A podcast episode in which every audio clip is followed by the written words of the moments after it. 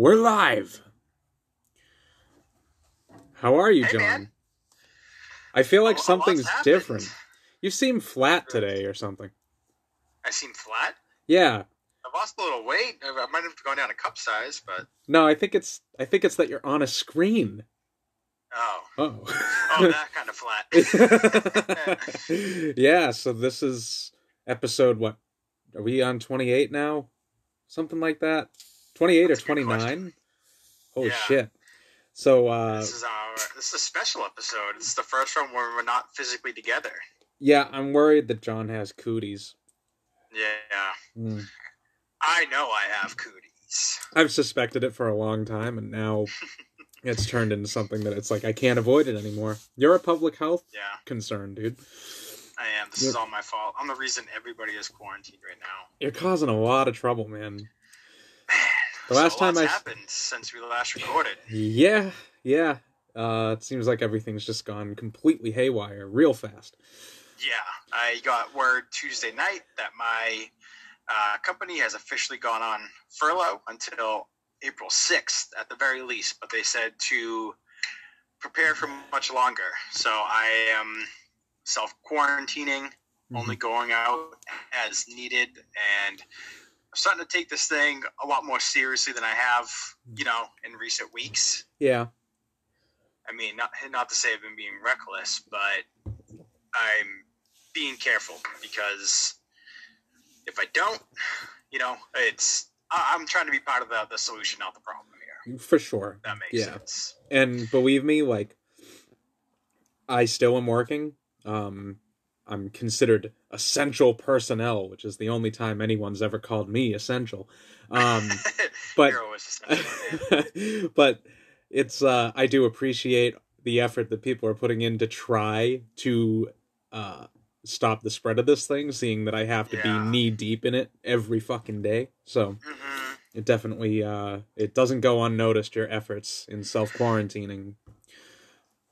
Yeah, I mean, I've been looking at the numbers and where we are compared to Italy, and Mhm. you know, we're all, it's it's only going to get worse. So Yeah. you know, it sucks being out of work. Mm. Um, you know, I figure if I do get this thing, I don't want to have to go to the hospital. I'm not No. working.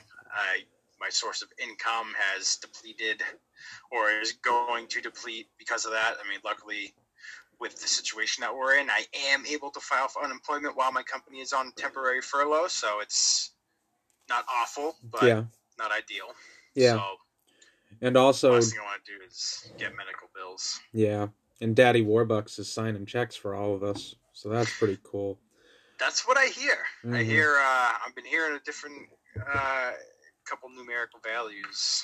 I, I do around. I do love the um the dichotomy that exists in this situation though where it's like you know fuck Bernie and fuck socialism. Also Trump thanks for the money man.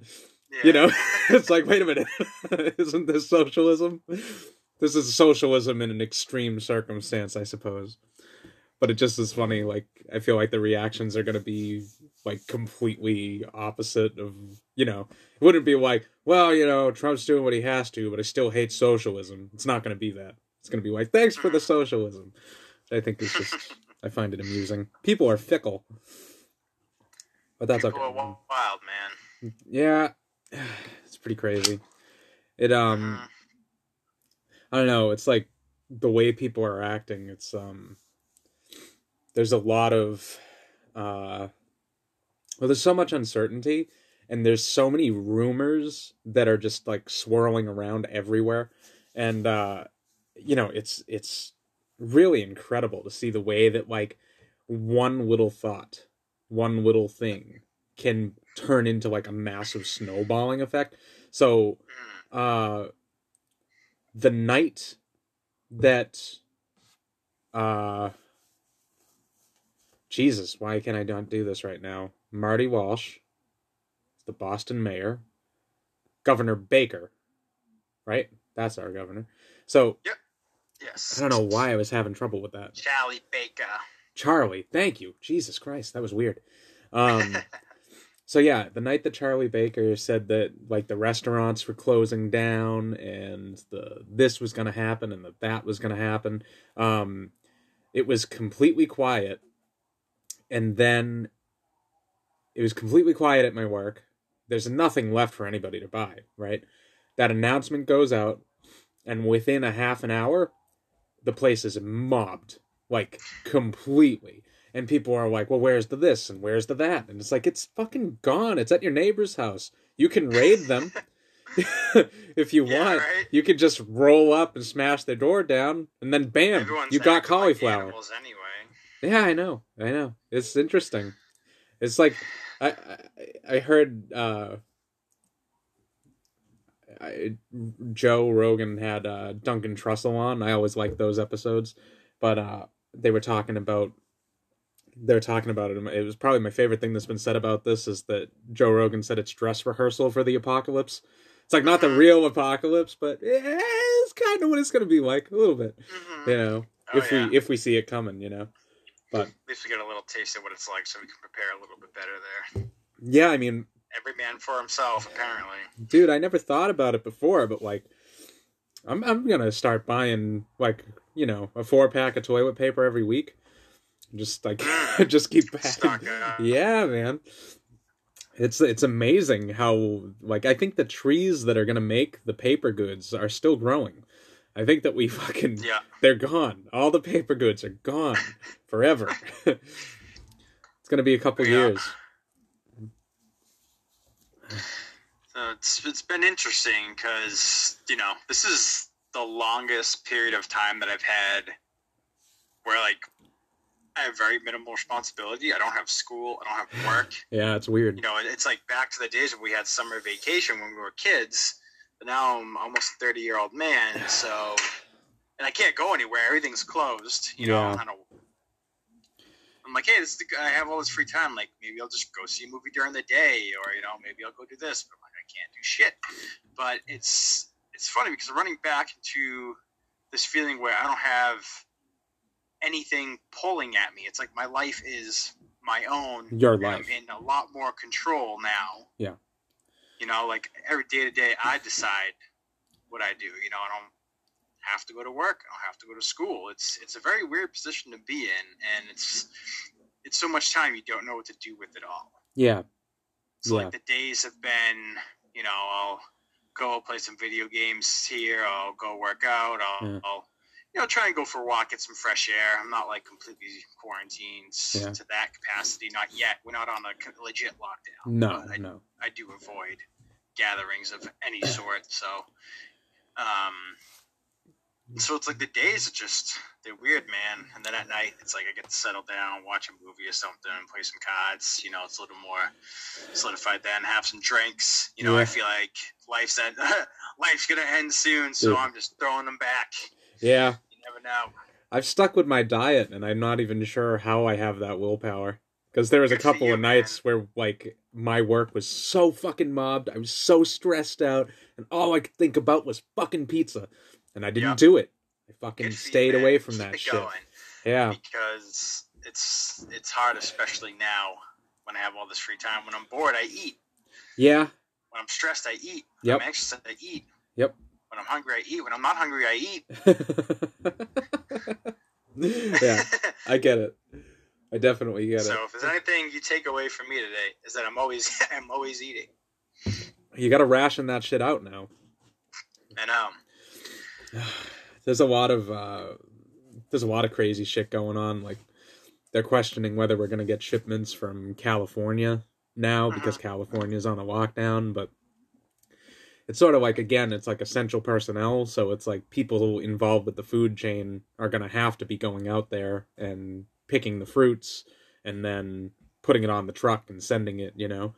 So it's kind of a uh I feel like it's a little bit of a maybe a moot point you know maybe it's not going to be a big thing but yeah, um it's very uh it's just everything's so chaotic right now you know and it's it, nobody knows what's going to happen and like last night we had it run through the store um that like we are definitely going on a lockdown like the state is locking down it's going to happen and uh you know you could feel the because i you know me and my coworkers you know we're all talking and my assistant manager is telling me this um and i had he told me that and then one of the managers told me that so it's like spreading through us like wildfire but you could feel like when we're talking about it people that are passing by are like what are they talking about? What's happening? And then all of a sudden they're like where's the toilet paper? You know and they fucking panic again you know? Um it is wild man. It is very different than anything i've ever seen so hmm um, but uh, you know, It's just like no, go you. Oh, I was gonna say, you know, it's all we can do is just wait it out. You know, Yeah. try and take the proper precautions, practice basic hygiene, wait it out. You know, get some movement in, try and that immune system in case we do contract the virus, that Yeah. it doesn't completely overtake us. I mean, I've been hearing mixed things where it's like only the immune compromised are susceptible to like the dangerous levels of it, and then I hear cases where you know people middle age, you know, people around our age, they get it, or even younger, and it's it gets to a, uh, a pretty scary level. So Well, you know, it's not something I want to fuck with. I've been thinking a lot about all of these statistics and stuff, and there's really not a way to know per se. hmm But to me, I think like I'm like they're like there are more people in the millennial generation in hospitals with serious cases of this than there are older people, right? But it's like Mhm. also they're the ones that have the jobs that they're probably interfacing directly with the public. So to me, the risk of exposure is higher. So obviously the numbers skew. But I don't necessarily think that like younger people are more susceptible to it. I think it just is happenstance. It's just the, the situation they're in, you know? hmm Like like my store managers are in their 50s. They spend most of the day in the office, not elbow to elbow with customers. So it makes more sense that I would get it than they would. You know, that's just natural Yeah. even though my immune system's probably stronger and all that stuff. But you know, it's it's one of those things that's unfolding, you know, and it's it's unfortunate that it's happening, but it also eh, you know, it's kind of like a little I know I know that it's financially is like a kick in the teeth for a lot of people, but I think Yeah. that I think that that thing that you were talking about is like a special opportunity. Like when you're like, wow, like I really have just me to worry about right now. I don't have to think about a job. I don't have to think about allocating time. I just have to think about me. And I think that if you use that time wisely, it, it's a good period of reflection. It's a time for you to be like, okay, what am I unhappy with in my life? and how do i Mhm. adjust that what can i do to fix that you know um so it's kind of you know if the if the financial aid comes into play and everybody's able to get out of this with you know being able to live comfortably and get their groceries and stuff this is a wonderful situation for people to be in just as long as they're taken care of you know? Hmm they're not taken care of it fucking sucks but if you have three months to just kind of assess your life and you know then this all ends and now you're like so it's like uh jim carrey had this thing that he said about his dad. His dad worked i think for the postal service or something and uh he fucking hated his job. He like didn't like it at all um maybe it wasn't maybe it wasn't the postal service. I'm sorry. Maybe it was something else but but the idea was that he hated the work that he did but it was stable. And the fact that it was stable was like okay fine. I'll grin and bear it. I'll go in. I'll do my job because it supports my family. And he got to a certain point in his career and all of a sudden he got laid off. And what Jim Carrey said was that for him it was watching his dad fail at something he didn't want to do. All of a sudden it was like, why would I ever fucking do that? Like, I could go out there and try to do something I want to do and fail, but I also could just waste my life doing something that I don't fucking want to do and I could fail anyways. So what is the why would I not try, you know? And it it, it kind of gave him like the kick in the ass a for him to be like, "Whoa," you know?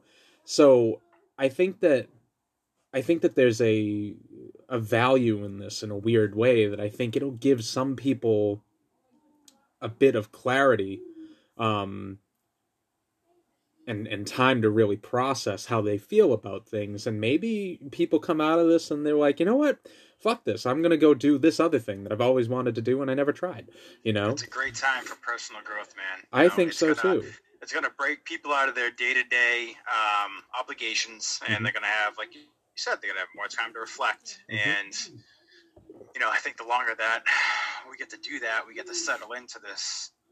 You know, we get comfortable with it because it's just so much time. It's like overwhelming. yeah It's like, what do I, you know, I'm not used to this. So, yeah you know, today I, Haley and I went for a walk this morning, and just for an hour, we just went out and walked, and Yeah. you know, I haven't done that in years, man. I haven't like just gone for a legit walk just around, and you know, Yeah. it was nice. It's like I get to go out and just enjoy the world. You know, it's always like I always have this this you know whether it's mild or whether it's a strong feeling of, of anxiety of just like okay, like I I'm not completely present in all these situations that I'm in because I always know that there's like you know, it's almost like I don't want to enjoy things to its fullest capacity because next thing you know, it'll be gone and I'm back at work that next day type deal, you know? yeah you're like So, i focus Things on have slowed down immensely. Yeah. And I'm getting time to be present and Yeah. to feel things. I, I, I definitely like for me that sensation is always the sensation of like the clock ticking down to the thing that I don't fucking care about and I don't want to be a part of. Completely Mhm. distracts me from things that I like to do. Like I could be banging three supermodels and I could be like I gotta go to work in six hours. Like why the fuck do I why am I thinking like that? That's crazy. Yeah. Just enjoy the three supermodels. Yeah. You know? There's one lesson I can give you guys. Is if you're ever banging three supermodels, just kind of enjoy, like stop and Yeah. smell the roses, you know. Yeah. It might not be roses you smell, but A rose by any other name would smell as sweet. See that? Yeah. We can go blue and then we bring it back to Shakespeare. Come on. Where are you Fuck getting yeah. this kind of content? Honestly. Like this show is fucking great. This show is fucking great. We're pros. Which is why we're recording this We all have a good janky. Yeah. um yeah, we, we gotta do, we gotta do, man. yeah. Um this this whole thing has had like really crazy side effects for well number 1 my hands because I've been washing and sanitizing my hands like nobody's business and they're about the color of John's shirt which for people who are just listening to this is uh like a maroon red. And my hands hurt. Um I don't think that there's I don't think that there's germs on them, and I don't think that there's life in them. I think my hands are officially dead. So that's kind of weird. Haven't had that happen before. Um, also, uh, this this like for for us, you know, we talk about movies.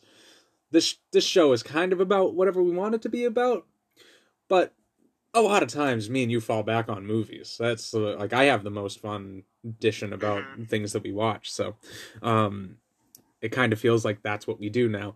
Um, we will get back to the other topics, but uh, yeah, I like to keep that open in case something does come up and it's like, hey, at least we're not getting off brand here. yeah like it's it's always going to be that way but it's uh you know in, in terms of that interest this has had like profound repercussions about how hollywood is operating and what the fuck is Mhm. going on.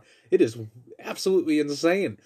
So like you can now rent the invisible man and the hunt and you can buy onward the disney pixar movie that came out like a week ago. You can buy it.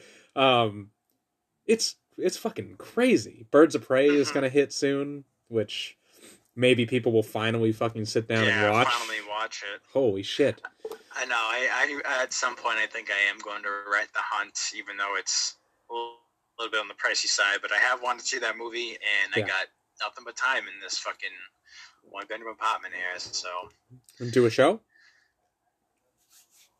yeah, if you're down, i i, I, mean, want to watch, watch it it either way, man. Yeah, I want to watch it I'm gonna watch it either way. Yeah. So cool um i also fuck yeah. I also uh this is kind of like the behind the scenes stuff that you guys don't usually listen to, but I I got uh the rest of Tarantino's movies uh on Vudu and they're all there so that we can yes. start doing just the full Tarantino all the way through. Because I'm still like I am so surprised that you really haven't seen any of his movies. It's like because I think that you'll like them. Um, mm-hmm. They're funny and they're really like they're funny and dark and witty and violent and they're kind of like they're they're they're very they're very much Tarantino movies. It's hard to compare to anything else. The closest is like the GTA games are mm-hmm. one hundred percent like let's make a playable version of a Tarantino movie, you know. Yeah, um. So it has that kind of vibe to it. Um, and yeah, it's like the the dialogue is almost like how Kevin Smith writes dialogue, you know. Um, so they're really fun, very interesting movies. And when he started out, it was all crime stuff, and then he's progressed. He did, you know, the Kill Bill movies, which are kind of like ninja, you know, uh, well, not ninja, but like they're kind of like Asian gang cinema, you know, martial arts movies and stuff. And then uh, all of a sudden, it was like he did Inglourious Basterds, which was World War II, and then he's done Django, Unchained, The Hateful Eight, which were westerns, and uh, the latest one was the one that you started watching, but you didn't stick with because you were like, ah, which is uh, Once Upon a Time in Hollywood, which definitely, I think, I think watching that one on its own is a little bit like I feel like you are willing to hold out longer if you know the rest of his movies. If you know how entertained you've been by the other things, you kind of are like, okay, okay, let's keep going. We'll see what happens, you know? Yeah. Um, because I definitely felt the first time I saw Once Upon a Time in Hollywood, I was like, I don't know what he's doing. I couldn't figure it out. Um, it's exactly what I went through. Yeah. And I was like, well, it's like an hour and a half in. I'm tired of trying to figure this shit out. I'm yeah. Yeah. it does go to places oh. and it gets like it starts out it's a very like neutered version of what Tarantino does and then as it progresses it, it picks up more of his aesthetic, you know. Uh, mm-hmm. until you get to the end, which is just I haven't seen Yeah, I haven't seen anything like that in a while.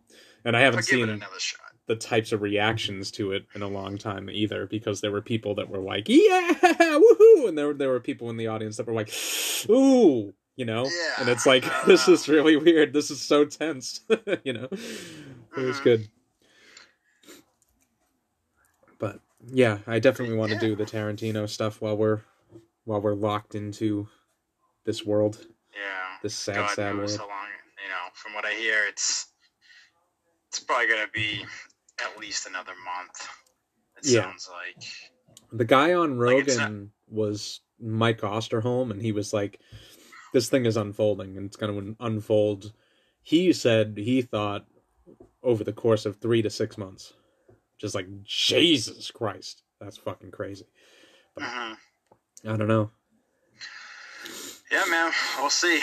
We'll see, but keep pumping out content as long as we can. Yeah, and so all the uh, Wi-Fi towers go down, and we lose electricity, and you might have to find have to like door to door the little bicycle, the little bicycle generators. We'll just yeah, ride yeah. bikes while we're talking. Mm-hmm. Come on. Um, yeah, I don't know, man. It's definitely uncharted territory. Never been in this situation before, but uh, I don't know the way this virus operates is fucking crazy. It like goes into your lungs, and then you know how there's like I think they're called cilia, that are like little hairs on the inside of your lungs. Oh each, yeah. Each of those is connected to like a cell, and what this thing does is it's like, oh, I'm in here now, and then it's like, ooh, look, a cell, and it just bashes through the cilia, knocks them all out, and then goes into the cell, and it's just like, oh, I'm just gonna, just gonna sit here and kind of ugh, spread out a little, make myself at home. Then it fucking kills that cell. So now the hairs and the cell just fall off into your lungs. Now you have this like debris building up in your lungs. And that's what causes like the dry cough is because you actually have like dead cells just accumulating like dust in your lungs and in your esophagus and stuff, and your trachea. It's wild. Mhm. Um, which is yeah, dude. I've heard some pretty wild stories about people getting hooked up to machines, and you kind of need them to help you breathe, and you know some of the more severe cases, and it just sounds like nothing I want any a part of. So no, no, it's not fun. Um, but I don't know, man. It's gonna be what it's gonna be, I guess. yeah. To see how this all plays out. hmm Um, got something? Oh, I thought you were gonna jump Uh, in. I'm just I'm just hanging out, man. yeah, man. Just Um, bracing myself. oh, I got something else that's cool for the off topic. Last night, via this same technology, John and I are using Zoom to see each other and talk to each other.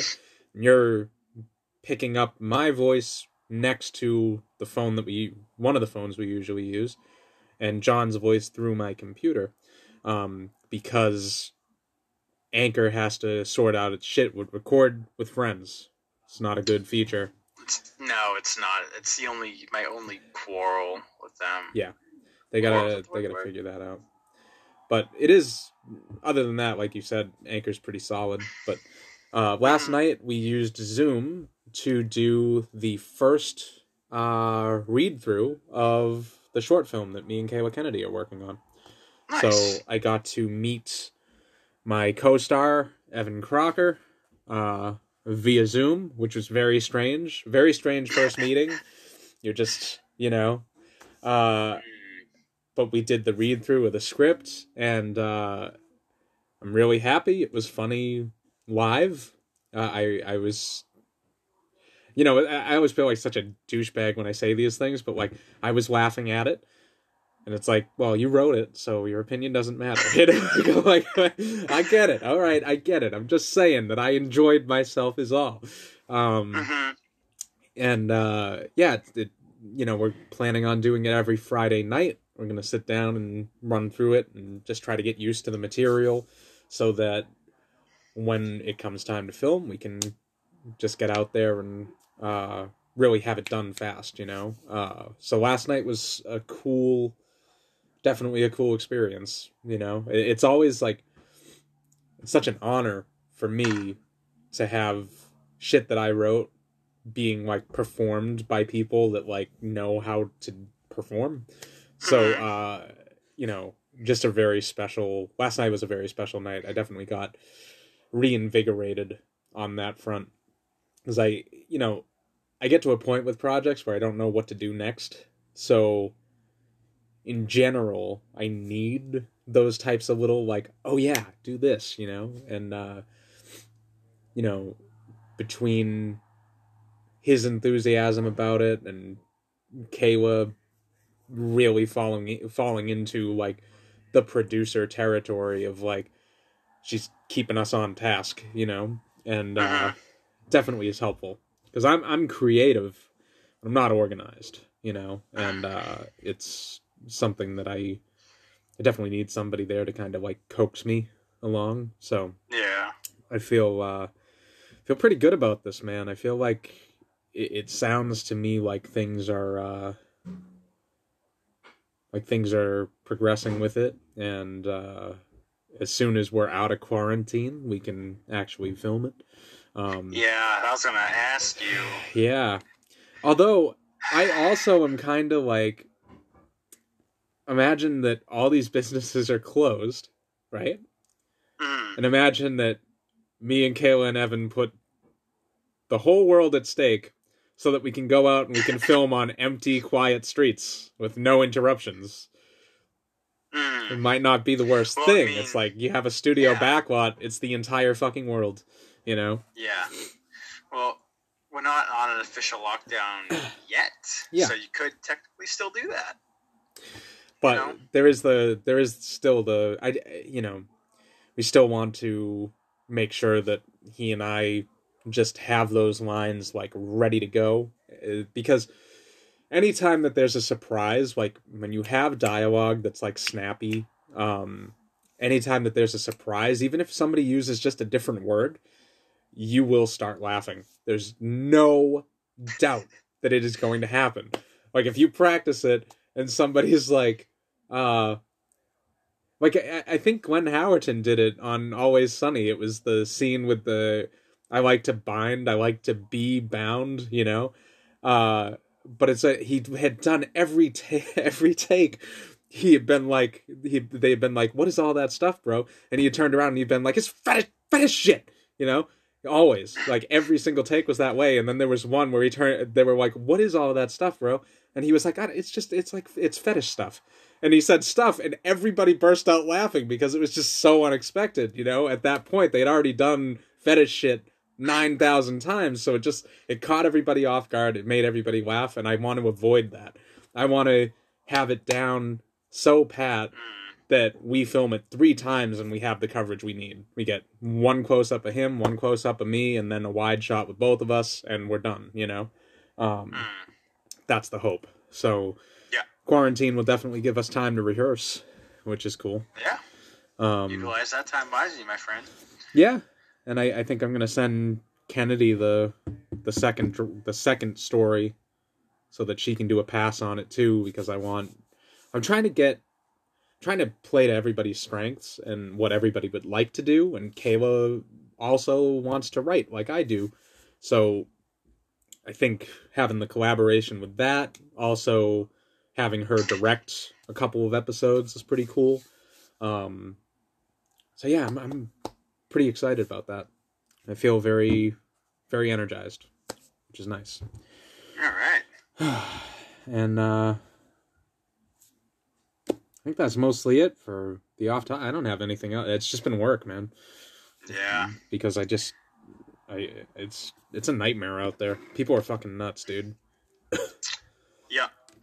But I, I'm grateful. Anywhere near it. Yeah. Mm-hmm. I'm grateful for it, but also it is uh, it is crazy. But all right, are you good? I'm good. I'm ready. All right, so let's jump to commercial break, and then uh, we'll get into today's film. All right, today's film I watched earlier in the week as part of the whole like, oh, coronavirus, can't go outside. What am I gonna do? And I had actually I bought this movie um maybe a year and a half ago and with the intention that I would watch it got super busy um always had the plan that I was going to watch it with my ex so then when that ended I just I put it on the back burner and I hadn't looked at it since. Um and then this week I was looking through and I was like I'm going to fucking do it. I want to watch this. And I sat down and um I'm I'm not gonna. So it's an it's a great movie. I enjoyed the fuck out of it. Um, I confirmed that today by rewatching it.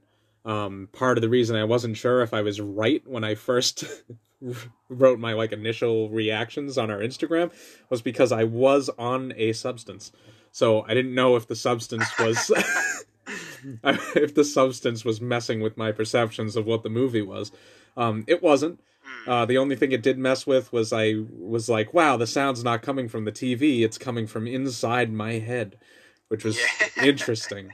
They're very interesting.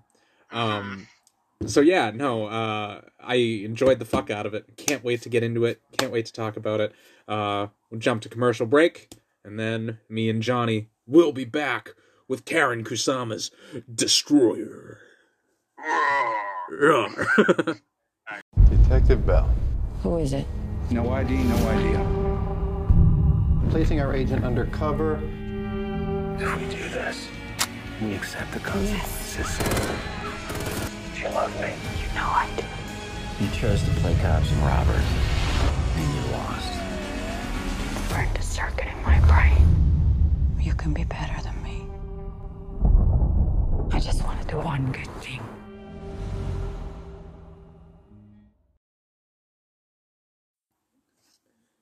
All right, John. I kind of, uh, I kind of not buried the lead. What's the opposite of that? Put the lead on a pedestal? Maybe I, I put the lead on a billboard or on one of those banners that flies on the back of the airplane. But I don't give a fuck. You broadcasted it to I- the whole world. I'm still, I'm still gonna ask the question, John. What the fuck are we talking about? We're talking about the Destroyer. Oh, Starring yeah. Nicole Kidman. Yes, Nicole Kidman, she's never looked more beautiful. I was just gonna say it does look nothing like Nicole Kidman. No. not at all. Do you see what I wrote in the meeting thing? For this uh for this Zoom I- thing? Fuck, I did, but I Karyn just- I- Kusama's glanced at it. And, Karyn Kusama's Destroyer, which stars Nicole Kidman as Billy Bob Thornton. oh, no, I didn't see that. yeah. I mean, it's pretty accurate. Um Yeah. yeah, so I um you know, my I I I really like Karyn Kusama as a director. Um she the first time I saw anything that she had done was The Invitation and I was completely fucking blown away by that movie. Oh, that was a really good one. We you Yes. showed me that movie. Yeah, yeah. Ca- Really like the invitation. Yeah, that was excellent. Uh, Logan Marshall Green is uh, the lead in it. Also has um, oh man, what's his name? The guy that I can't get a fucking enough of. He played Steve Carey's brother, John Carroll Lynch. John Carroll Lynch played Steve. He's not Steve Harvey. Wow, Steve. Uh, he played Steve Carey, Drew Carey's brother on the Drew Carey Show. Um, and also he was Arthur Leigh Allen in Zodiac. So anytime you put John Carroll Lynch in anything, I'm like, fuck yeah, I love that guy. Um, and he was excellent in that too. And uh, you know, Karyn Kusama, I really hadn't seen anything else she had done up until the invitation, and I was so impressed. And then when I started seeing the trailers for Destroyer, I was like, oh, it's like a present just for me. You know, um, it, it it's like it's a film noir kind of gritty drama set in like the LA criminal underworld. Um, Nicole Kidman plays a really down and out uh, police officer uh, named Erin Bell, who is investigating a. The movie starts and she's investigating a murder. Um, unofficially, she just kind of like stumbles into the scene, and it's actually other people's other people's crime scene, but she still kind of looks around, and that kind of propels us into the story that we're watching, or the story that we think we're watching, and uh, it's I don't know. It hit it hits all the right notes for me. And Karyn Kusama has this thing that she does that,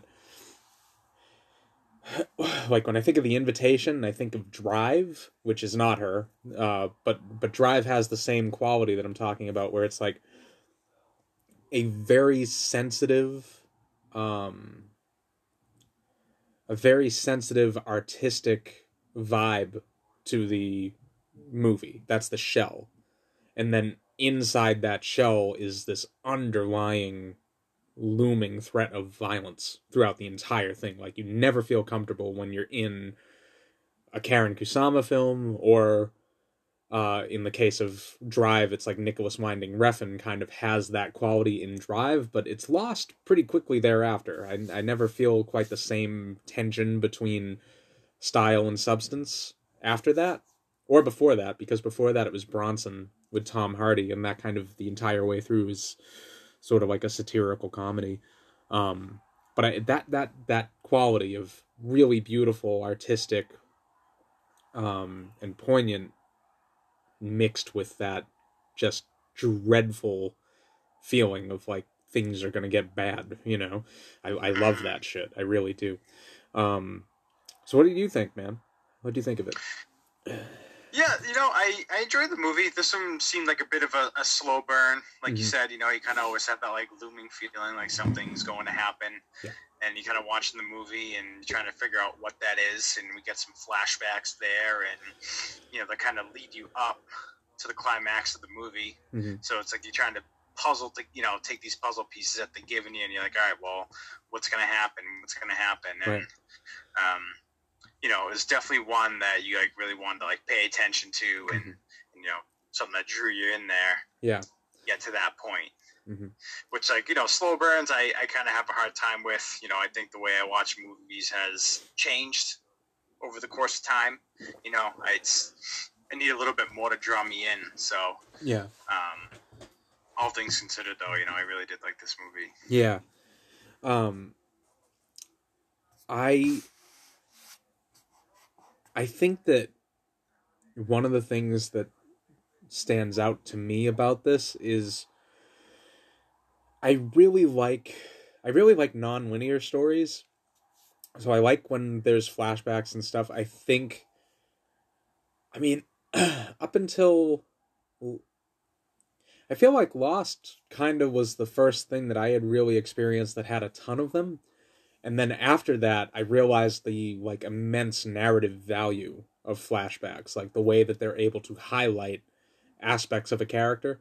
Um I, I just I think that they're such a cool and unique storytelling tool. I think you can use them badly, but I think when you use them well, um, it really does enhance what's going on. Like if you say that her A narrative is she's the cop that stumbles onto the crime scene and then starts going around trying to figure out if this criminal that she was involved with in the past uh, is back. So you say that that's your A narrative, and then you have this B narrative that, like, as she's running up the leads in the A narrative, you're seeing where those leads originated from in the B.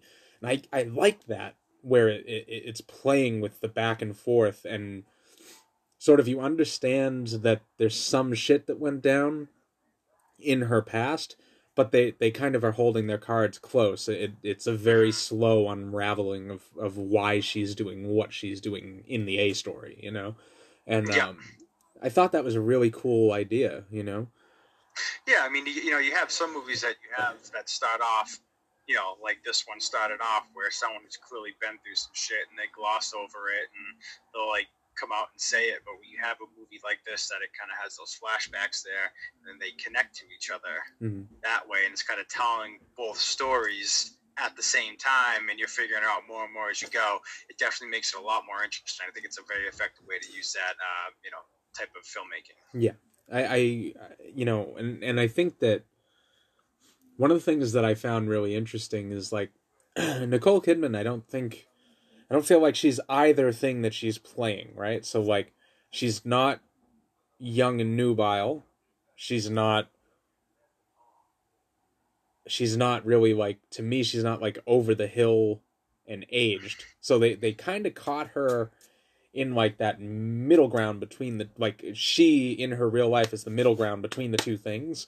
And then they use the makeup really effectively to age her back and age her forward from that point and i feel like it's a it's pretty effective um there's like a couple of things that are just they're just natural things that they're to be hard to get around. You can't really do prosthetics for hands um and also your neck has so much mobility that they couldn't hide too much of the age around here. But definitely in the face i felt like it was it was definitely like wow i'm looking at uh young nicole kidman again you know Mhm. um i thought that was a cool technique and they used it again with like the other characters that survived from flashback to present day um and i thought it was i thought it was a cool move you know i i felt Mhm. like um the makeup was was really well conceived and you know deliberate in what it was trying to do you know um Mhm. even i watched some special features stuff and they were talking about how like her innocent freckles that she has across her face wind up sort of taking on an air of like precancerous on her older face you know? Like they like instead of like the sweet innocent freckles that like add a layer of uh maybe naivete or uh or wonder to her as she's younger like then she like goes on this journey and she grows into the woman that we meet that's you know the over the hill cop and like you look at her face and it like this looks like something that a dermatologist should check out you know this looks like something that like you might be in trouble you know i thought that that was a Yeah, cool no. way to do that definitely around the eyes is where I drew you in the most with her and her face. Yeah. You know, she just looks like she's been through some shit, and the Yeah. lips, her lips are chapped to hell.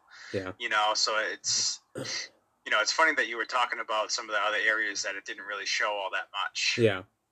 You know, because like trying to put on the makeup and trying to make her seem older and younger, and Yeah. you know, but the face was so you know just drawn directly to it, so I didn't notice all the details there Yeah. There's on either side of it. Yeah, I think part of the problem is that I draw. Because I draw, I know that there are certain features that you're just not really going to encounter on a younger person that you would on an older person. So that was like something that I did find just slightly distracting. Younger people will have this like very graceful just to their jawline. She is at an age where she's starting to get kind of a little bit uh, it's so fucked up to say this because Nicole Kidman's a very beautiful woman, but jowls don't have to be ugly. Um, but she just has like a little bit of uh, there's a bump here, you know, Mhm. so that graceful jawline gets disrupted. And for me, it's the, that little detail. I'm like looking at her, and it's like, yes, totally young, totally young. But why is that doing that? It kind of like breaks the illusion for me. But it's like I I look at faces all the time, and I draw faces all the time. So it's it makes sense that I would pick up on it, and that I would find it a little bit distracting. But I think I think overall the effect works really well for people that just kind of take literally take people at face value you know i think that like i think that it actually i think that it worked fine and um again across the entire ca- uh, entire cast um jumping forward and back in time i think they all they all look pretty good you know it definitely added to the um there's a harshness to this story. There's a harshness to the world that they're in. And i feel like you actually like seeing the people dragged down by the environment that they're a part of is like very interesting to me you know? Mhm. um and that kind of extends like as far as the environment goes um karyn karyn kusama said that she wanted to have she never worked with a female director of photography before. And the director of photography that she got for this she was like let's let's find a woman. So she found a woman and she found a woman that's her like opposite in terms of aesthetics. So Mhm. what karyn kusama likes is darkness um and she likes to shroud things in mystery you know and all that stuff and what this other woman likes is light so basically you know, Karyn would have a take on a scene, and the director of photography would be like, let's do it this way instead. And they would kind of go back and forth about what they wanted. But it was like a negotiation, you know, it never got tense, but it was a negotiation to find like a middle ground between the two things. And I think that like this particular version of Los Angeles is um is so like unique. I, I don't think I've ever seen Los Angeles look like this, really. You know? Mhm. the the way that the light and shadow and how fucking stark everything is everything is like extra crispy you know like even the performers like you know you look at like nicole kidman and she like looks crunchy you know and like the whole the whole interesting way to describe. she just looks describe crunchy man um but it's like the whole environment kind of has that vibe you know? It's it's a very um it's a very harsh uh harsh setting. I think like a lot of people think of like holly they think hollywood when they think of los angeles. They think glitz and glamour. They think fun in the sun. They think all of these things. Um this doesn't have that at all. This is like No, i don't want to go there. Have like a, a wastelandy like Mm. vibe to it. You know. that's a really good that's a really good way to describe it.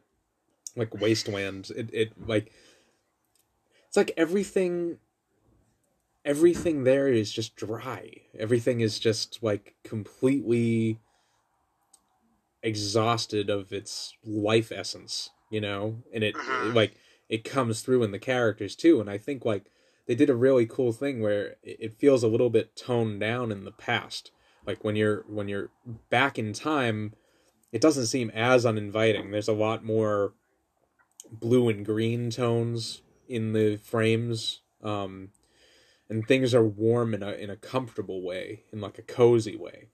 Um, you know, like the scene where the gang leader is talking to Arturo, who's one of the other uh, one of the other members of the group. He,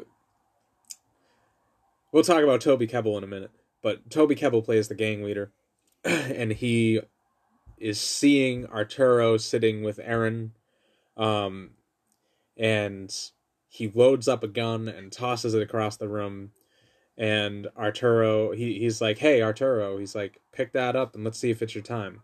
And basically he uh kind of puts Arturo in a situation where it's like he has to play Russian roulette. It's not like it just is like you're playing it. That's what's man. happening. So no choice. no, no choice. But I feel like the lighting in that scene actually reminded me a lot of the invitation. It was that lots of darks and like that warm orange color that like Yeah. it feels comfortable to me. Like I want to be in that environment. You know, I didn't feel turned off by it even though there's something horrible happening. But like if you took all the horrible shit out of it and you just said like you, you know, go spend a night in this area, I would have been like, yeah, all right, that like it I can I like the feel of it, you know? And that's how the invitation feels too. Like when you watch the invitation, it's like you your understanding of Logan Marshall Green's complaint that there is something amiss. Um, but also like that house has such a it has such a personality to it and such a warmth to it that like it's almost like an invitation that you couldn't pass up you know? Like i want to go there. I would have a like i could have a lovely night there until things take that fucking turn right after dinner. Things start getting a little weird. Um but i i think that i think that that adds to it's a cool thing that they do. It adds to the overall sense of like downfall that's occurred since that event in the past because Yes. that event in the past doesn't feel it doesn't look bad. Like everything kind of looks nicer than it does in the present. You get to the present and it's like everything's blown out with this bright light. You can't fucking see anything. Everything's dry. Everything's like tan and brown and like just nothing is it's like nothing is appealing about the present that Erin Bell is living Yeah. in but her past she kind of longs for and it makes sense given what her motivations are what we find out Yeah, I don't think she she smiles at all in that present day um, present day setting. yeah At least if she does, it's not. You know, it's very few and far between. Like her, you can just see it on her face, man. You can just see it. They did a really good job there. yeah And you got to go into the past, and you know, it's a bit lighter of a feel there. Yeah You know, where she still had, where she still had some life in her. hmm you know, it was the the sh- the rundown that she's experienced hasn't happened. yeah You know, she's still young and, and fresh and, and full yeah and full there, and she gets you know down to the present day, and you can just like you said, you can just see it. You know, it's visibly taking over her. yeah Just that pain and anguish and the trauma that she's experienced. yeah it's I- evident. I- they, you know, Yeah. I think that um I think that we should probably clue people in if they don't you know, hopefully if you're listening to this you saw the movie. You should definitely see the fucking movie. It's really good. Um but in terms of plot, Erin Bell is sent undercover into this gang with a partner, which is unusual. I don't feel like I've seen that very often where it's like two undercover cops you know but her partner is played by sebastian stan with considerably more arms than he has in the avengers films um and he he's in the Avengers. yeah he's bucky he's the winter soldier Oh, that's right. That's right. Yeah, he looks yeah. so different. Yeah, he even put that does. together. he looks like he looks almost manly compared to bucky yeah. I see Bucky in his little bob haircut, and I'm always like, Jesus fucking Christ, man, what are you doing? Either Yeah. go like for length, or like shave that fucking shit off, but like don't do this, don't do this. You look like Willy Wonka, you know. don't do it. Yeah. Um, oh, yeah. yeah. Talking about um, Johnny Depp's Willy Wonka. yeah, I don't like it. Like, I don't like it. Like every time I see the Winter Soldier, I'm like, I can't take this motherfucker seriously. I can't do it. I tried, um, but but he uh, so sh- so she and him, uh, or however the fuck I'm supposed to say that. I'm tired. Um, they are working together um, as a team to infiltrate this group and to figure out what they're doing and all that stuff. And they're going in under the guise that they are a couple. And basically, this fictional scenario kind of turns into a real scenario. Uh, and they fall in love. It really happens, which is like, that's really cool. Um, and it could be a lovely story about two people that fell in love and they took down a gang and they lived happily ever after. But unfortunately, that is not in the cards. no, Um, that's not what we get. No, sometimes things go bad. Most of the time, things go bad.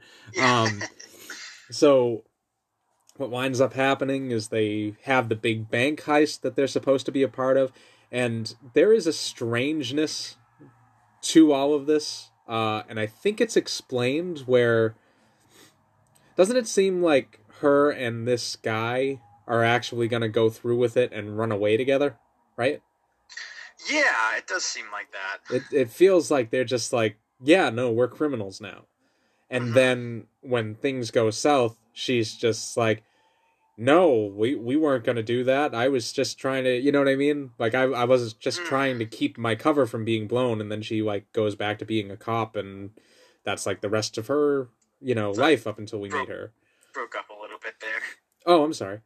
Um but yeah, no, I think that uh a little bit of technical difficulties. All right. But yeah, no, Sorry. it seems like they were going to uh they were going to they were to run. Uh and then things didn't turn out that way. It's a really cool scene. The bank heist in the desert reminded me a ton of uh you played GTA 5, right?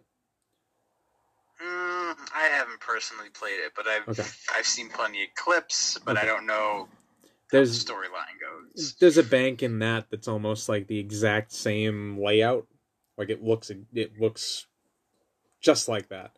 Actually, I felt a lot during this that it was reminding me of GTA 5. Like there's a lot of um locations that uh that are there that I I was like, "Oh yeah, yeah." I, I almost felt like I'd been there before. Um Yeah.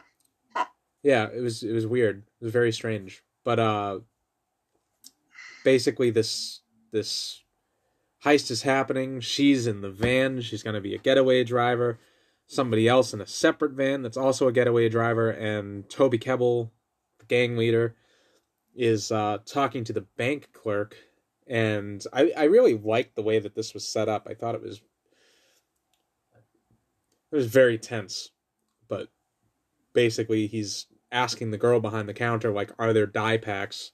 Um if people don't know what he's talking about it's just a lot of times banks if they're being robbed they will almost spitefully they will put um like a like an ex, like an explosive dye pack in with the money. So you'd walk out of the bank with your money like yay i made a million dollars and then poof and then all your money is purple and you'd be like oh i didn't make a million dollars you can't spend the money and you're fucked. You know you did all that for nothing. So he's yelling at the girl behind the counter he's like are there dye packs in this fucking thing are there fucking dye packs and she's just like no uh, no you know and then he's like all right so like he goes and he's walking out and Erin's, you know, I guess boyfriend, you know, whatever. But he's walked out ahead of him to the second van. Toby Kebbell comes out of the bank. He's carrying the two duffel bags, and then all of a sudden, one of them goes boom and just purple dust everywhere. It's all over his fucking coat. It's uh, everywhere. And he stops and he's just looking at the van that Erin's in. And then he opens his hands, he drops the bags down, and he goes back into the bank. And it's like he is definitely gonna fucking kill that girl, one hundred percent. And that's the moment where her boyfriend, who is Chris, I believe, um, Chris is looking at Erin. It's a cool shot because you see Toby Kebbell make the decision to go back into the bank. He turns and walks away, and as he turns and walks away, they focus shift to Chris in the background behind him. So he comes into focus. You realize that he's locked eyes with Erin, and he's making a decision. He's going to try to save that girl's life. So he rips his mask off. He runs back into the bank. He runs up behind him, about 20 or 30 feet behind him, and is like, FBI, FBI. And he, Toby Kebbell, just turns around and fucking blasts him away, which I don't know. Maybe in. I, I, maybe he had like a relationship with this guy where it was like, I don't want to kill him, but Mhm. I didn't get that sense at all. Like, I No, feel like he no, should have walked up behind him and popped him in the head. He shot at him anyway. Yeah, Like almost instantly, FBI, FBI lifts his gun and then goes to shoot yeah. and misses and then gets popped a couple times. Yeah. I don't think I would have was like- identified. Hey, I'm gonna shoot you. Turn around. And the guy turns around. He's like, "All right, let's do it." That never works. I, I've tried that No. so many times. I always wind up getting fucking nailed. yeah. I have bullets in my fucking shoulder. sucks. Hate this shit. Um, Mhm. But yeah, no, I feel like it was.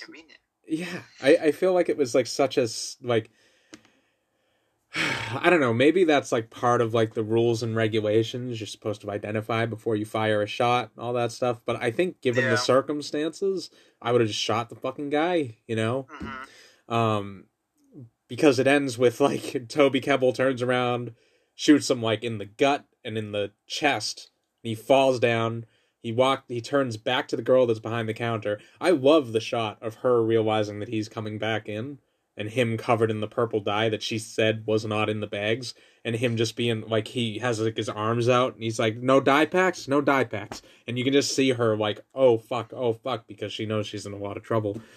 But like Mhm. after that after he shoots chris he turns around and he just like you don't even like really look he just knows where she is over the counter he points the gun down like fires twice turns back around starts walking back towards the exit and as he's walking by chris they don't show it but i'm assuming he shoots him in the head you know ends him Mhm. um and that's the big tragedy of Erin Bell's life is you know she met this person she was in love then the shit happened and everything fell apart and now you know once she got out of that situation she had blown her cover she couldn't get close to this guy again and he disappeared.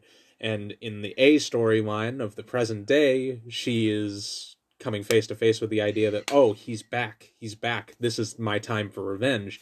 And hmm. that's what's kicking off her entire journey. And i like that they don't really give you that information until later in the movie because it adds like an element of intrigue earlier on because you're like okay why isn't she talking with her partner? You hear a couple of people bring the partner up and then you're also like why is she doing this and that? And like she's it seems like she's tampering with evidence and it's like is she is she a bad cop? Or you know is she, what is she up to? And and i think the reveal that it's like no no no i'm a cop but i'm also on a very personal mission. Like i have an entirely different thing to do than a regular cop would you know i i am out for blood right now and i thought that was really really well handled and uh i don't think it got any more interesting to me than when she she actually like stumbles upon which I thought was a little weird. I felt like they could have Did it feel like she just stumbled upon like the modern day bank robbery? Yeah. I feel like she didn't have a tip off. It just happened in front of her, which was Mhm. strange.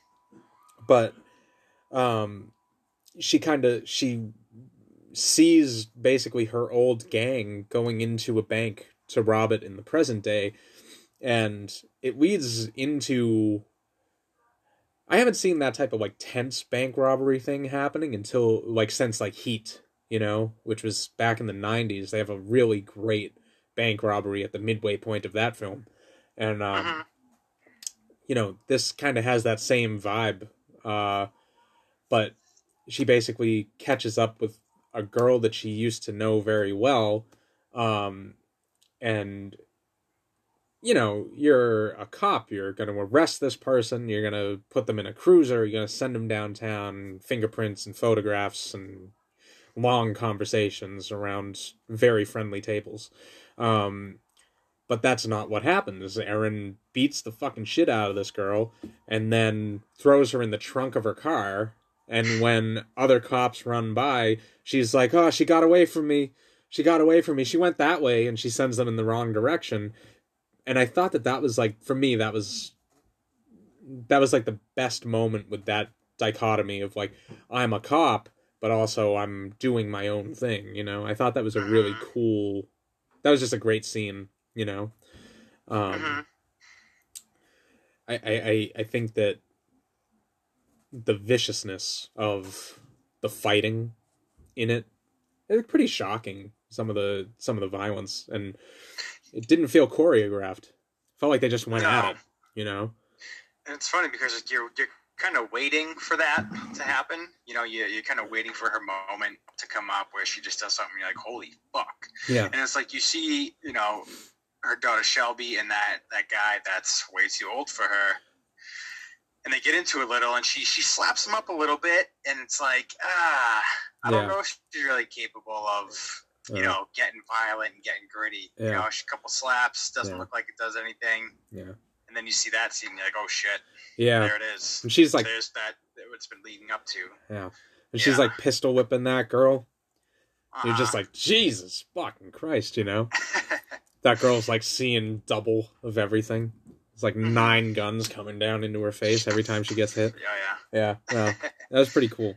Um i i really like it. There's such a rawness to the way that this movie is filmed and to the way that the story is set up and the way that the fights are choreographed. It really i i like that kind of like violence is super messy you know? Violence is not like john wick is awesome but that's not what violence is.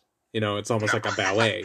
Um so i like when you see violence that's like yeah i don't know what's going to happen next. Like i'm uh, on the edge of my seat wondering how far this could go you know?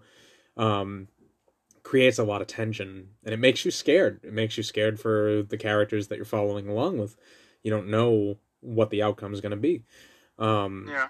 So I thought that that was a really, I thought that was a really, that was a great scene. I liked the lead up to it too. After so the girl that she winds up fighting is Petra, and Petra has escaped the bank robbery that they're pulling off, uh, or trying to pull off. Um, and she has left the scene. She's wound up at a, it seemed like a restaurant or something, but she has like the bag of money and you can see her like she has like these striped kind of like suit dress pant type things that are tucked into like combat boots and you can see that like there's a rip on her knee and that she has like her her knee is like skinned there's like blood dripping underneath the pant and i like you can see her like shaking like trembling with all this adrenaline that she has coursing through her and there's like nobody else notices but there's a little boy that like focuses in because he's at her hand height you know? Like he can't help but notice how much and because he sees the shaking he winds up like kind of looking her over and then it's like oh he sees the ripped pant with the bloody knee and he starts to piece together like there's something off about this person. And i like that i like that little mo like that's just a little moment that i feel like you could miss and and you could just have her like be standing in line and nothing's going on and then all of a sudden Erin Bell's like up against the wall! And like hmm that you know it would be fine. You wouldn't really feel like anything is missing but that little tiny moment like I think elevates the tension because you I, I I- so the boy notices her and then she notices the boy and there's a I don't necessarily think that you feel like Petra's going to hurt the kid but you definitely get the sense that like whatever she was coming down from in terms of her adrenaline level. It's now like now she's back on guard where it's like, oh shit. And I think it gives Erin Bell like just enough time to get in there uh and kind of take control of the situation because if she hadn't have been distracted by the kid, she might have seen Erin coming past the windows, could have turned into a very different thing. So um you know, I, I, I really like I really like small moments in in these types of movies, you know, especially when you're Mhm. seeing big violence, big action. When you have like just a little tiny thing, it like it helps ground you in the story, you know. Yeah, yeah, Um, yeah. You definitely have a good eye for that shit. yeah, Things that even I've seen, you know, that you you'll watch and you'll just bring up these little things that I've missed, and you know, it pieces things together for me a lot better than I could have put together myself. yeah, So it was a lot of fun, you know. yeah, Everything, you know, things that like even you notice but you don't, like you subconsciously notice it, but it just kind of goes by, and you know, you don't realize how much that uh, that moment meant in that situation there. How different things could have been if that didn't happen. yeah, yeah. I mean, I think that that's. I think that that's what separates good and great directors in a lot of ways. I think that you have to find no matter what story you're telling, you have to find like a basic humanity. And I think that I think that what Karyn Kusama does in that instance is really smart because imagine that you're like imagine you're a little boy, right? You're a little boy and you're with your mom and you're standing in line at an ice cream shop or whatever the fuck they were. It seemed like an ice cream shop to me. I don't know. I don't know if that's where you go after you rob banks. Uh, I've never robbed a bank.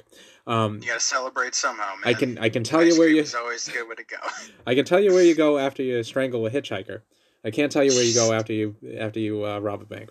Um, don't ask. Uh, so Jail.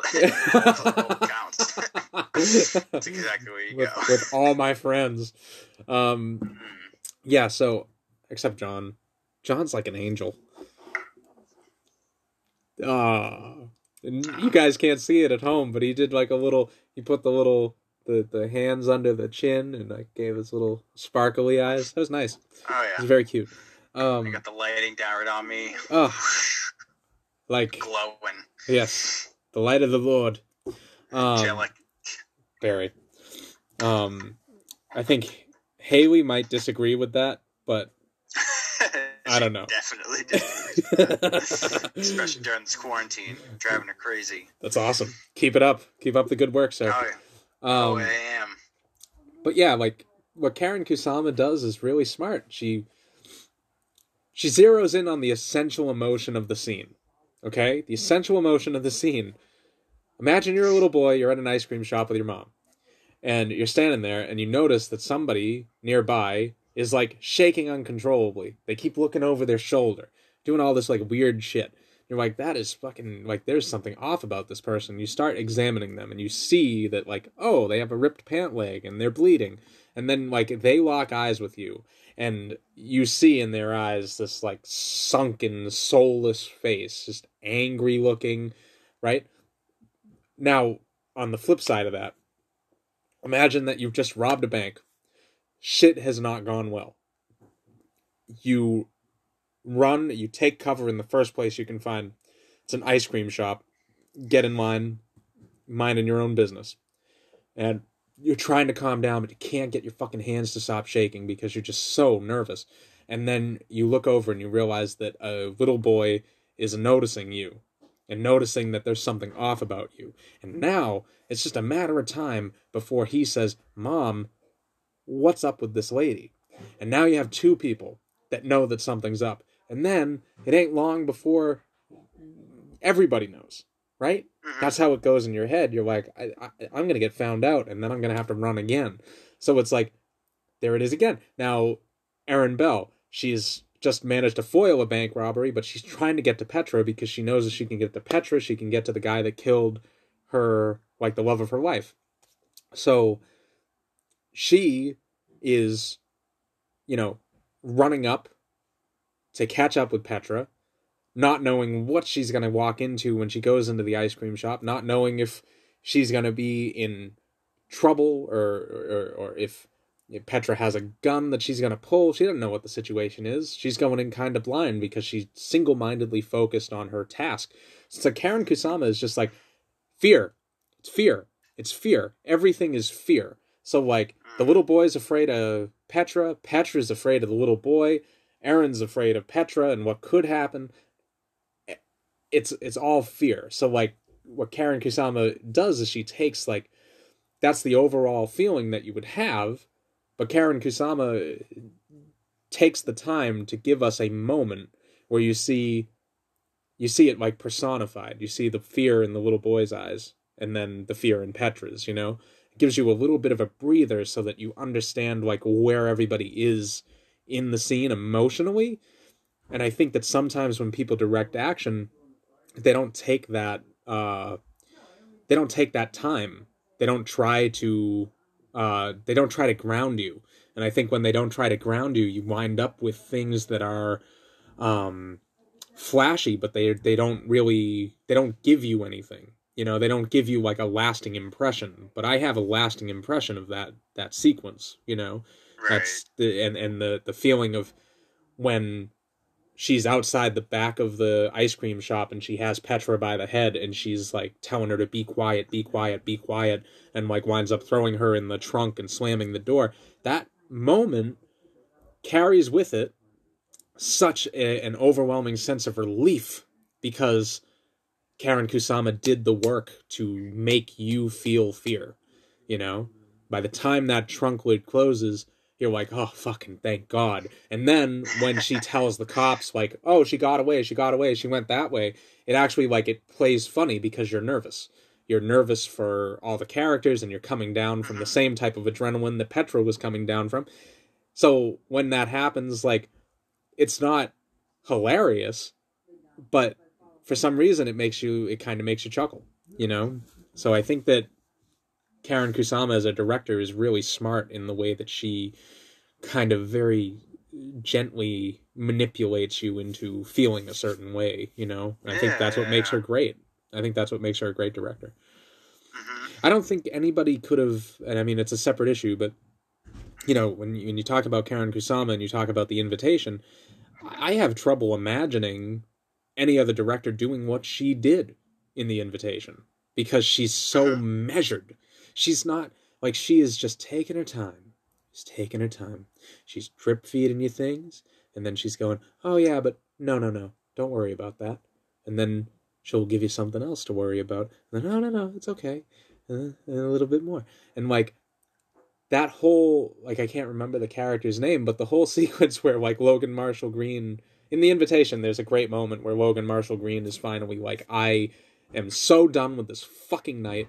He gets up from the table and he's yelling about, you know, where's Brian or whoever, somebody that didn't show up for the party, but like he's not at the party, but like he has a voicemail from Brian on his phone that's saying, Hey, I just pulled up to the party, blah blah blah blah blah. So it's like, well, Brian was here. What the fuck happened to him? And like that the way that Karyn sets that shit up and, and builds to it to the point where he's like, I have evidence that something is wrong. And then he goes off on this tirade. He makes a complete ass of himself because a moment later Brian walks in. You know? it's like Karyn Kusama is just she she just is not she's she's not trying to shock you. She's not trying to elicit emotions. She just is well, she's trying to elicit emotions, but she's not forcefully doing it. She just is very gently kind of guiding you in the direction that she wants you to go.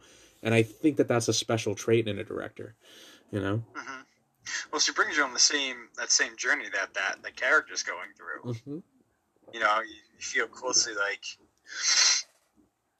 you know, you, you kind of get in that state of mind, like you, you know something's up, Yeah. but you don't know exactly what it is, and you're kind of finding out as you go Yeah.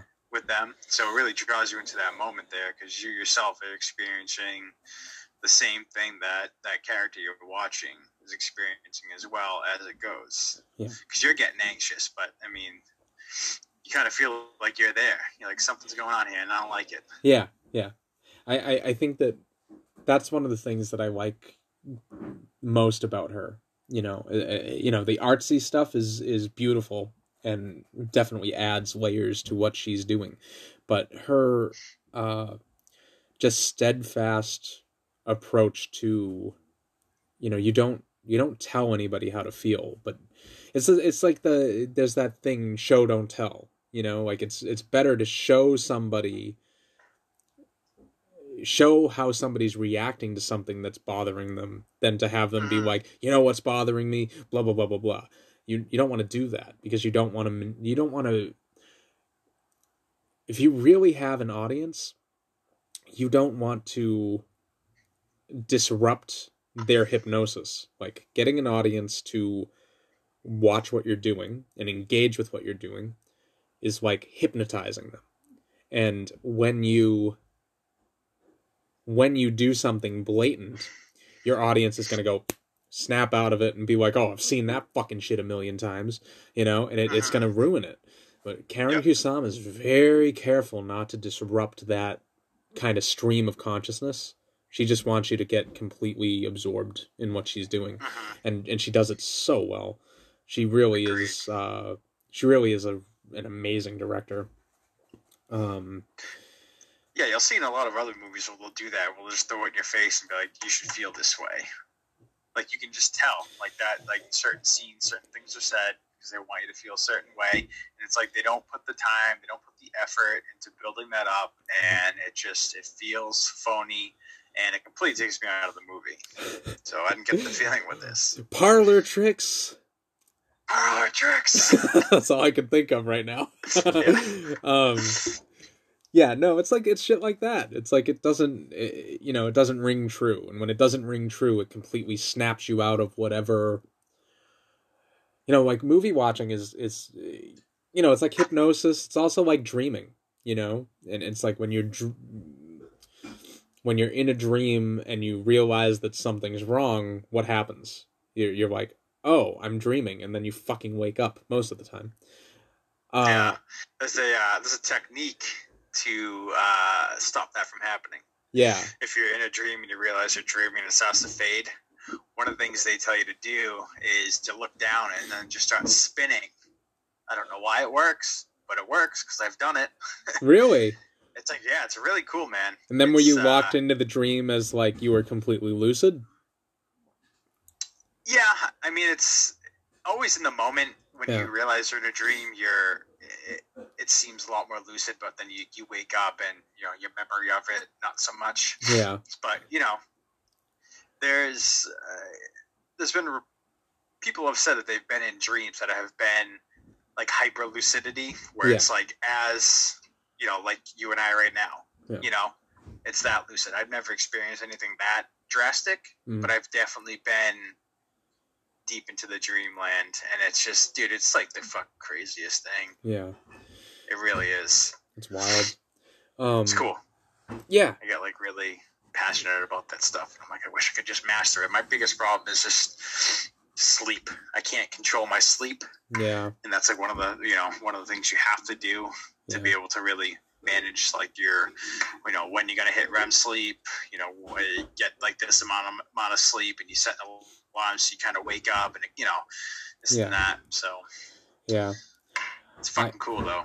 I've never managed to actually lucid dream. I've tried it before, but um, I just can. I, I just can never get there. And unfortunately, one big difference between dreaming and movie watching is that when I get sucked out of a movie, I can't just stand up and spin around really fast and be back Dude, into it. it. I, Who's to say? Who's to say? I don't know. I don't know. I just feel like it won't work. Especially in a movie theater, I feel like people would get mad. Uh, Yeah, what the fuck is this guy like, sit the fuck down. Like, Um, wait, I, I just want to try something real quick. He's knocking over people's popcorn, smacking babies. And they're like, "What are you doing?" And I'm like, "I'm trying to get back into the movie." You know. while simultaneously taking everybody else out of it. yeah, that's the best way. It's the best way.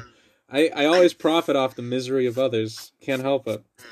Um, but yeah, no, I think that she's she just is authentic. You know what she what she sets out to do, she just does really well, and um, I fucking appreciate the hell out of it. You know, as a, as a movie watcher, as a big time movie fan, I know when I'm in capable hands. You know, and and I don't think anybody's anybody has more capable hands than Karyn Kusama. Like there's she's up there with some of the best, you know, and uh I I you know, anytime that she is attached to anything, I'm to be like front and center ready to go. Um All right. So outside of her and her wonderful directing, there's the cast that we should talk about a little bit and I have mostly nothing but good things to say. Um, do you have anything that you want to call out? I mean, we've already talked about Nicole Kidman is pretty fucking great in this movie. Um, she does a really good job as both sides of her character. You know. Yeah. Not so much. I mean, there's not a lot of people in this movie that I've seen in other things. Yeah. You know, like that guy that, that you said plays Bucky. He was he, he was he in the Santa Claus movies too? Was he one of the elves? No, I don't think feel so, like but I think I know who you're talking about. So uh, the same guy. Um, fuck, was he on? Was that New Girl with Maybe. Zooey um, Deschanel? Yeah, Deschanel? I don't know. yeah, I think he was in that too. I don't know. Someone looks similar to him. I just I kept picturing Bernard, that elf. yeah, elf Bernard. who similar- Yeah, yeah. I I, fucking But other than that, I haven't really seen any of those other people in any of the Yeah. movies. So you know, I don't have anything that, as like a point of reference to compare on performances. And, yeah. you know, nothing that stuck out to me. The I don't have a keen eye for those things. No. You know. the only thing, so I, uh, I like James Jordan, who's the guy that in the future is dying of cancer, and in the past looks like Guy Fieri. Um, Oh, Uh, okay, yeah, yeah, yeah. I was okay. I was like, Yeah. wait, I'm like, there is someone else. yeah, he's. The guy that gets jerked off on his deathbed. I mean, uh, God willing, we all will. Um, I hope. Only hope. Yeah. I hope I don't have to wait that long to feel a woman's t- spit on it. Fuck you. Spit on it. Yeah, that type of love. It's a lot of love. Um. So yeah, I uh. I I like him. I saw him in a movie called Wind River, and he played like an unrepentant piece of shit in it. Um. This one I actually saw a little bit more personality, where I was like, oh, maybe you know he's not so bad, you know. Um, but he still kind of had that same quality to him. He just seems like he's always going to play that type of guy. Um, he's been typecast already. Um, but I uh, there's one thing that I gotta bring up because it's just it's always weird. Uh, Toby Kebbell is the gang leader of the movie, and uh, that dude does nothing for me, like absolutely nothing. Like the energy that he brings to the parts that he plays, I always like I always feel like he's just being himself. So they try to plug him into these different character types and it never works because he's just being himself. Like I don't know that he can act. It's weird. Mhm. Like What else has he been in? so he was Doctor Doom in Fant4stic, that terrible Josh Trank I've- movie. Okay, I haven't seen that. Yeah, it, it, it's like it, it's the third time they'd gone through the Fantastic Four on film. Fourth, if you count the Roger Corman uh, unreleased uh, Fantastic Four movie. Which, if you haven't seen the unreleased Fantastic Four movie, you got to go out and try to because it's a fucking laugh riot. It's hilarious. I, I think a guy gets shot, and as he falls over, he farts at one point for no reason. Um, totally breaks any tension that could be happening. Um, Where, where do you where do we find this unreleased version? ah, yeah, it's got to be somewhere online. I have a DVD. online? Yeah. I have a DVD copy of it that I can show you at some point. We should do a show actually. should do a show on uh, Roger Corman's Fantastic Four because it's actually it's fucking hilarious. It is so they did not have a budget. Literally, Fox Fox was like, "We're gonna lose the rights to the Fantastic Four if we don't make a movie in two weeks." And Roger Corman was like, "Well, let me get writing," and they like put together this movie, and it was fucking awful. But I would take their Doctor Doom over Toby Kebbell's Doctor Doom any fucking day of the week because that guy Wow. has the he has the personality and charisma of a fish that's been beaten to death with a hammer. Like that's that's the level. Okay. I just All right. I just- that picture. I love it. I, I just don't like I, I I watch him and they put him into scenes that could be amazing. Like Arturo, check to see if it's your time. You're like, holy shit, he's gonna make him play Russian roulette. Like, you know, he's gonna force him to do it and stuff. And everybody is on point. Everybody. Like Sebastian Stan's sitting sitting there like licking a joint to like close it up and you can see him like realizing like holy fucking shit, like something bad could happen. Erin Bell was like, oh no, Arturo and Arturo was like, holy fucking shit, holy fucking shit, he's gonna make me do this, holy fucking shit. And you can feel all the tension, and the only person that can't fucking do it is Toby Kebbell. Like, you're just watching him and you're like, dude, you are the weakest link in every chain that you're involved in. Like, it Aw. is so. I, I'm sorry, but it's like, I don't understand how he keeps getting work. I don't get it. Mhm. It, it- it's it's he's so miserable to watch and they gave him that fucking doofy haircut like the long curly hair and the whole idea is that they're trying to make him feel like charles manson you know they, they're trying to make you feel like there's a group of people that are so devoted to every word that this fucking guy says that they can't do anything except follow him right Mhm. you don't cast Toby fucking Kebbell as that guy. Ever. Ever. Ever.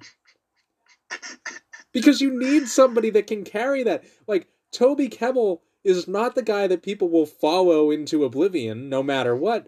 Toby Kebbell is the guy that you see walk into a party and you're like, maybe I should go home. You know, maybe it's time. Maybe it's over. You know? It Feels a little weird here now. Yeah, I don't know. like, I just kind No, of. I could see him, and I look back at his face when he handed him the gun, and it's just like he did seem emotionless, but I didn't know if that was just what he was supposed to be doing. You know, he was supposed to be like this sociopathic, just like, like you know, do it. I don't care. No, Like, No. I, I You don't think so? no, I he just he, I I the the best thing I ever saw him in was one episode of Black Mirror, and surprise, surprise, he played somebody that was essentially himself. It was like just a regular person that was going through life things, and he did fine. But if you try to put him into some type of category, like think about the threat that they're trying to build up in Destroyer. Like they are trying to mm-hmm. build up the idea that this guy has everybody under his fucking thumb and nobody can escape and like he is just a big bad motherfucker. And it's like, well wait a minute. Okay, so if he is that thing, right?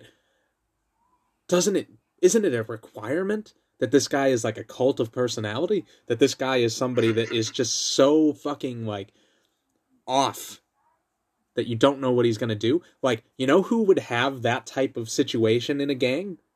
Tuco fucking Salamanca. Like Tuco Salamanca is the guy that's like, put that up to your head, pull the trigger. And you're like, fuck, I'm doing it. Shit. yeah. You know what I mean? That, dude, that's a that's a real good point. I could definitely see Yeah. him fitting so much better in that scene. If if if Toby Kebbell told me, hey, check to see if it's your time and handed me a loaded gun, I would click that motherfucking thing until I shot him dead. Because I'm not afraid of Toby Kebbell. I am not afraid of Toby Kebbell. But you can make like like a guy like Tuco Salamanca, yeah, man. Like I if I shoot that guy, he's still gonna beat me to death. I could shoot him in the head and he'd kill me. You know, like It's a damn good point. I just I don't think that Toby Kebbell was the right pick. I really don't. And and uh, I will say that same sentence every time I see a movie that he's in. Brutal. I love it. They got to do like a buddy cop thing with him and James Corden. I was gonna say, I'm like, is this your new James Corden? Is James Corden off the hook? for Toby Kebbell? No, no. No. Corden and Toby. That's cute. I I could watch that. Um I could watch that and light myself on fire afterwards. Yeah. for sure. Um, but that's my big, That's my big rant about the movie. That's pretty much it, though. Everything else is pretty good. I don't have a lot of complaints. It's just him. it's just him. I don't know. I can't help it. I can't help it. I think it would be easier for me to forgive it too if Toby Kebbell was at all redeeming.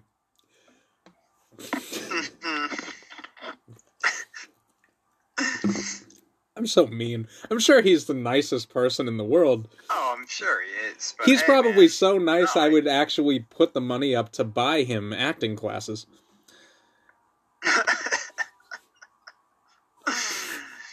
Maybe we can do a WT Florida GoFundMe towards. Toby get Toby career. Kebbell. Go fund me. Uh, Toby Kebbell needs acting classes.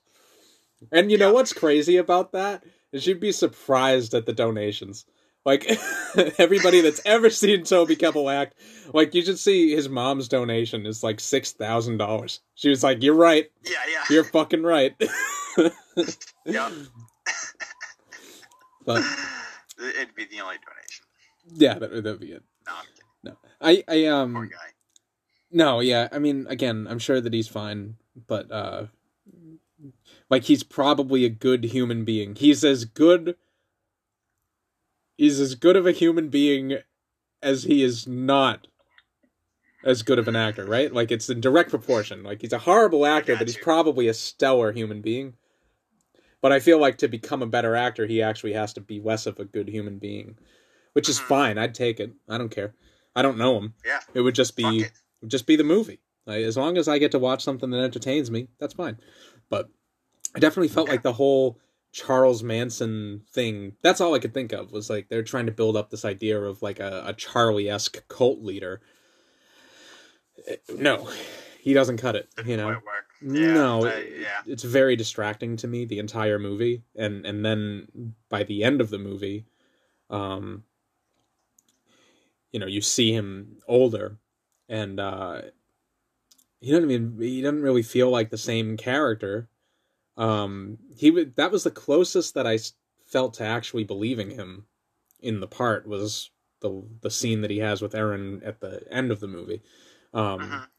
up until that point, man, I just couldn't take him seriously. It was like Jerry Seinfeld in a Weird Al Yankovic wig. It was very strange. Like I just don't. I don't know what the thought process was for his character, except I, you know, I, I just, I feel like it just you need to bring that one element back to the drawing board and think a little bit more about what you're trying to accomplish. You know, Mhm. but it's like again, you know, you put Tuco Salamanca or somebody like Michael Shannon, you know, somebody with like some authority, some real authority. But I, I, I felt like the entire time, like you're watching Toby Kebbell sitting next to Sebastian Stan, and it's like, if at any point Sebastian Stan felt like things were going to go down, I believe Sebastian Stan could beat Toby Kebbell like nobody's business. Like I didn't feel threatened at all by him. It's like mm-hmm. I don't know, man. I don't know how to explain it. It's like imagine if you like No. you, you needed like an attack dog and you got like a Jack Russell Terrier to like ward mm-hmm. off would be robbers. It's like Yeah, no, wrong dog. You picked the wrong It's- dog. yeah. It's like in the movies you see that "Beware of Dog" sign, and then they, they it's like, oh man, wh- wh- what's going to be behind this door? And you open it up, and there's like a little Chihuahua or a poodle Yeah. or something that comes up. You're like, nope, nope, nope. Go back to central casting. Find somebody else. We need somebody else. Um, yeah, you needed a pit bull or a Doberman Pinscher in that part, and it just Toby Kebbell. Yeah, Toby Kebbell was not that thing. But I don't know. I feel bad. Like I feel dirty. I just like shit all over somebody's entire life. That's what we're here to do, man. Nah, you should over his acting career, which I guess would be his entire life. But Yeah. I mean, if he was No. really dedicated to acting, he'd be better at it. mm, I think he's a pretender. That's what I think. but low key, if he wants to be in my short film, it would it would lend some amount of uh, credibility to the proceedings. So, mhm. actually, it might hurt it. It might hurt it. I'm sorry. Oh no. Yeah, never mind. I actually don't want Toby Kebbell involved. Um, Mhm. but yeah, I mean, good luck and everything. Like, I really hope that things uh, turn around for you, Toby. Yeah. I know that he's listening. He, you know, we we got We got fans all over the world. We got some pretty high, high profile listeners. Yeah. You know something? I, I wanted to bring this up. We talked about it off air, but I don't think we got to say it on the show. I, I want to just say uh, hello to South Korea, and uh, you know it's so cool that we have listeners all over the place. It's like very exciting to me. Also, uh, hope that uh, you know I'm happy that it seems like things are kind of being contained in your country with the whole coronavirus thing. Also, hope that that one listener from South Korea is still with us, um, because this thing is wiping out people left and right. So, um, I hope that you are well, whoever you are. So. Yes. Yeah. Keep listening, please. Yes. Well wishes. Well wishes. Um so yeah, I mean, I feel uh feel pretty good about that one, John. I feel like we uh we really got into this one. Like we, we ripped this one up. Yeah. Um Aside from to- to- Toby Ke- Kebbell, which sounds like a uh, like a dog food like kibble. I just every time you said the last name Kebbell, I just couldn't get dog food out of my head. yeah. Which is ironic because his acting is dog shit. yeah. Um, God I was like, damn. ah, I shouldn't say that. No, that's that beautiful. Like, I, I get what you're saying, but I, you know, it's just it- he's just distracting to me, man. Like every time I see him, I'm just like, dude, why are you here? Like, why are you here? Go home, go home. Try again tomorrow. You know, like if if they told me that I had to cast, like if they if he showed up on my set with a scene like the Arturo scene and he gave me the performance that he gave, I would be like, we have to like stop the production and I need to talk with him for three weeks about what I'm trying to do, and then hopefully we can start again. But I'm like, dude, you are you're, you're doing a couple things that are great, like just the nonchalantness of it, and kind of like, oh, it's like a laugh riot and all this stuff. But it's like there just needs to be so much more authority, you know. I even question just the tossing. I don't know, maybe. The, the tossing the gun across the room like adds to the nonchalantness, but the the sense that I got is like don't make him lazy. Like have him load the gun up, have him stand up, have him walk across the room and have him grab Arturo by the shirt and like lift him up off of the couch and be like, "Hey," and stick the gun like in his hand and be like, "Do me a favor. See if it's your time." You know? And like that to me is the like you feel more command of the scene. I think they're trying to like show his command by the way that he is like draped across the chair like a lion. Like there's nobody that could hurt him. But I just it doesn't it just doesn't play, you know. You can do that if you have a big physical presence, and Toby Kebbell does not have that big physical presence. Like your eye is not drawn to him at all because there's no you just like there's not it's a shitty thing to say but like there's a there's a thing like visual strength that people can have and like I, I guess i would i'm trying to think of like a good example of it but like tom hardy comes to mind like tom mm-hmm. hardy has a has a presence about him that it's hard to it's hard to kind of turn away from him because he just has such a command and like or jon bernthal like imagine mm-hmm. Jon Bernthal as the gang leader. Like there you go, your problem solved. Like Jon Bernthal looks scary as a motherfucker, you know, and looks dangerous, you know. So it just I don't know, just feels a little bit off, but um but yeah, anyways, yeah, I think that the movie I think the movie was great, and uh, I'm very excited to see what other what else Karyn Kusama does because uh, just I just enjoy the shit out of what she what she's put together. You know, I guess she did yeah. Aeon Flux, which I never actually saw. Like Charlize Theron one from either. it's like from like ten years ago or longer. It's wild. Mhm. It doesn't feel like a Karyn Kusama. I think it was like the first one of the first big big things that she had done. So it doesn't really have her her kind of artistic flair behind it just yet. But um but yeah, no, I'm I'm I can't wait to see what Karen does next. I I, I really like her. Um Yeah. And let's see, as far as next week's show, we Well, I guess we'll do the hunt. Yeah, Yeah, you want to do that? I'll definitely see it by by that by the time of next week. So Okay. So I am definitely in. All right. So we'll do that next week, and then after that, maybe we'll kick off uh, our Quentin Tarantino watch through, which I think the first one is Reservoir Dogs, which is an old favorite of mine. So that'll be fun to do. So it looks like we have we have to reconfigure our WT Fada schedule based around the whole you know apocalypse thing. Um, but I think we're gonna get through this fine. I mean, that's a lot of content right there that we can do right from the comfort Yeah. of our own homes. And I feel like this whole thing with using Zoom and Anchor together, I feel like this has been a success. I feel like this was very natural to me. This feels like I'm sitting right there with you. So, this is Yes, I agree. All right. I'm glad this worked out because I know we had some trouble with this before, but we're gonna keep the content coming, baby. Oh yeah, yeah. We're you know we can't we we we cower to no global threat. to the end of days, to the end of days, John and I won't be able to shut the fuck up. That's No, a promise. no way. That's a promise. Um, so, anyways, guys, uh, thank you for listening, joining in on this 28th or 29th episode of WT Fada. We'll figure that out next week.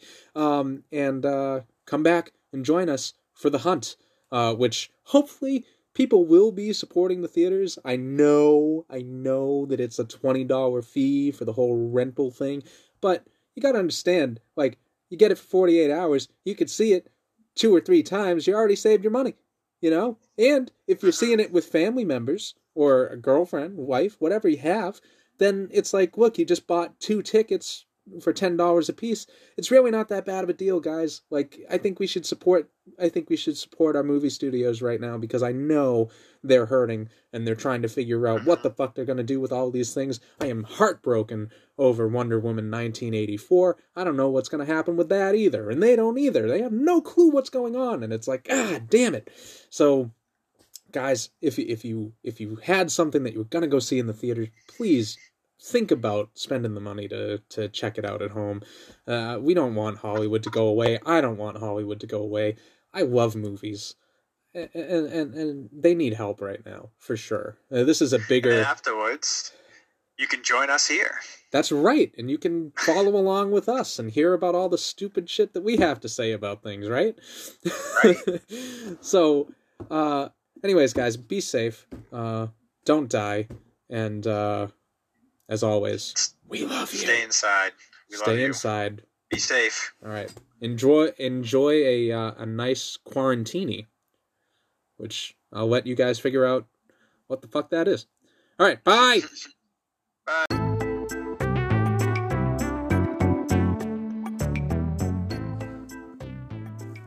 This episode was once again brought to you by ron-iii-art.redbubble.com.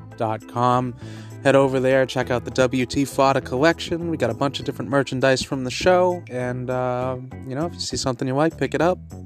Helps us out a ton, and uh, we definitely appreciate it. And uh, hey, send us some uh, some shots of it, some shots of your merch. Okay. All right. Bye, guys.